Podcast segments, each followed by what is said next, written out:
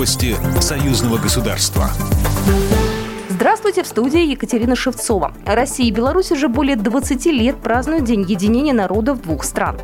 Председатель Высшего государственного совета союзного государства, президент Беларуси Александр Лукашенко поздравил белорусов и россиян по случаю празднования Дня единения. Глава государства отметил, что этот праздник, который вписан в исторический календарь двух стран более 20 лет назад, воплощает в себе неподдельное стремление белорусов и россиян продолжать славные традиции своих дедов и отцов, жить в мире согласия и строить общий прочный дом во благо нынешнего и грядущих поколений. Александр Лукашенко также направил поздравления с Днем Единения президенту Российской Федерации Владимиру Путину, председателю Совета министров Союзного государства, председателю правительства России Михаилу Мишустину, председателю Совета Федерации Федерального собрания России Валентине Матвиенко и многим другим.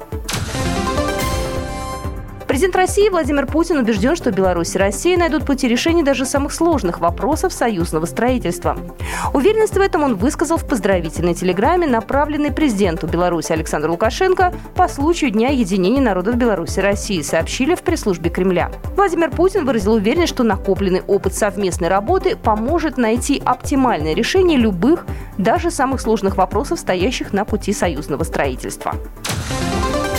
Народы России и Беларуси вместе уже добились больших успехов, но важно быть готовыми к новым вызовам и угрозам, которые ждут впереди. Об этом говорится в поздравлении госсекретаря Союзного государства Григория Рапоты ко Дню единения.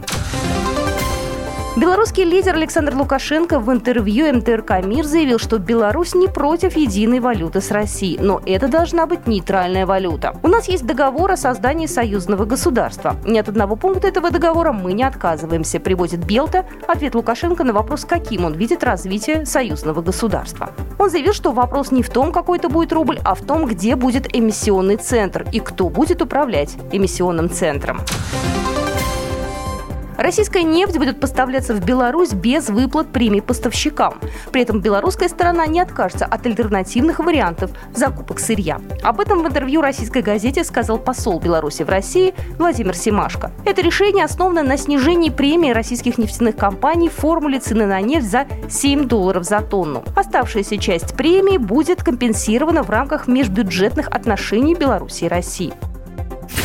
Программа произведена по заказу телерадиовещательной организации Союзного государства. По вопросу размещения рекламы на телеканале «Белрос» звоните по телефону в России 495 637 65 22. В Беларуси плюс 375 44 759 37 76.